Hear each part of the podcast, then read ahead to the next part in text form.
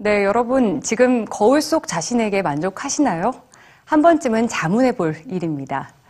자, 앞으로 15년 뒤 전 세계가 식량난에 빠질 거라는 예측이 나왔습니다. 세계 각국에선 이를 대비하기 위한 미래 식량 개발에 한창인데요. 대체 우리는 앞으로 뭘 먹게 될까요? 뉴스지에서 소개해 드립니다.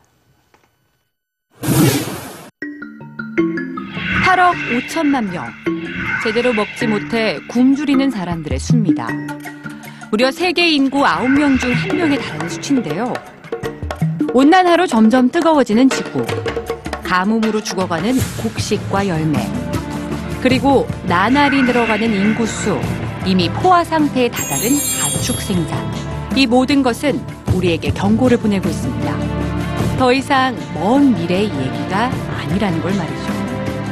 미래 식량 개발은 우리가 풀어야 될 큰 과제로 떠올랐는데요.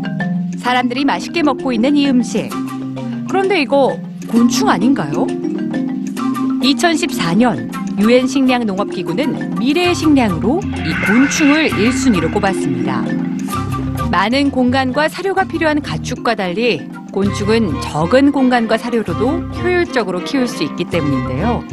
가축은 사람의 3배나 되는 배설물과 전 세계 온실가스의 18%나 되는 메탄가스의 배출로 환경적으로도 문제가 되고 있습니다. 반면 곤충은 온실가스의 배출이 적고 또 무엇보다 고기에 버금가는 단백질과 영양소를 함유하고 있기 때문에 미래 식량으로 각광받고 있죠. 가까운 미래엔 늘어나는 인구만큼 커지는 육류 소비의 수요를 감당하지 못해 비싼 값을 지불하고 고기를 먹게 될 날이 올지도 모르겠는데요. 이런 고민을 해결해 줄 답이 이 실험실 안에 있습니다. 네덜란드의 과학자 마크 포스트 박사가 소의 줄기 세포를 배양해서 고기를 만든 건데요. 물론 이 인조고기에도 안전성 등을 이유로 거부감을 가지는 사람도 있습니다. 하지만 개발이 완료되면 식량난뿐만 아니라 환경 문제에도 도움을 줄 수 있기 때문에 새로운 미래 식량이 될 것으로 기대되고 있습니다.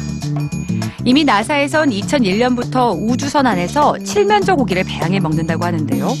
이 인조고기를 마트에서 만나게 될 날도 얼마 남지 않은 것 같습니다. 자, 여기 상식을 깨고 나온 미래 식량이 또 있습니다.